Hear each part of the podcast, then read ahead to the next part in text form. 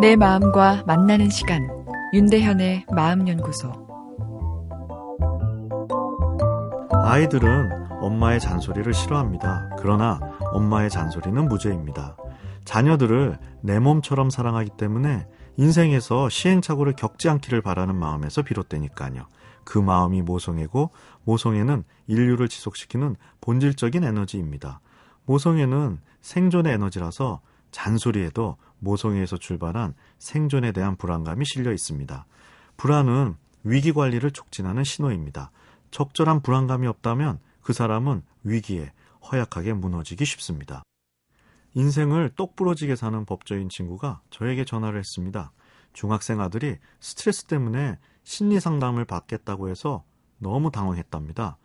아내가 아들한테 집착을 하고 잔소리를 심하게 하기 때문에 그런 것 같다며 법조인답게 원인을 수사 중이었습니다. 친구에게 말했습니다. 그럼 재수 씨가 아들이나 남편 가정에 집중 안 하고 나 몰라라 하면 좋겠냐고. 친구가 아니라며 아내에게 핀잔을 주면 안 되겠다며 전화를 끊었습니다. 여든이 넘으신 어머니가 환감이 된 아들에게 길 조심하라고 하는 것이 모성애의 끈끈함입니다. 자녀의 생존과 성장에 대한 불안이 마치 나의 불안으로 느껴져 잔소리를 하게 되는 것입니다. 잔소리는 분명한 엄마의 사랑의 메시지입니다. 그러나 소통의 효율성 측면에서 보면 잔소리는 메시지를 전달하기에 효과적이지 못합니다. 특히 어린 자녀들은 심리적 독립이라는 중요한 발달 과정에 있어서 일단 잔소리에는 청개구리처럼 반응합니다. 그럼 아이가 삐뚤어졌다고 느껴지죠. 열심히 아이를 분석하고 적극적인 조언을 했건만 속상합니다. 부모 자식 사이만 나빠지는 경우도 많습니다. 저에게 잔소리의 반대말을 묻는다면 답은 우산입니다. 아이들에게 너 생각이 있는 거니 없는 거니 야단쳐 보신 적 있으신가요? 아이들 생각 많습니다. 어른만큼 표현을 하지 못할 뿐입니다.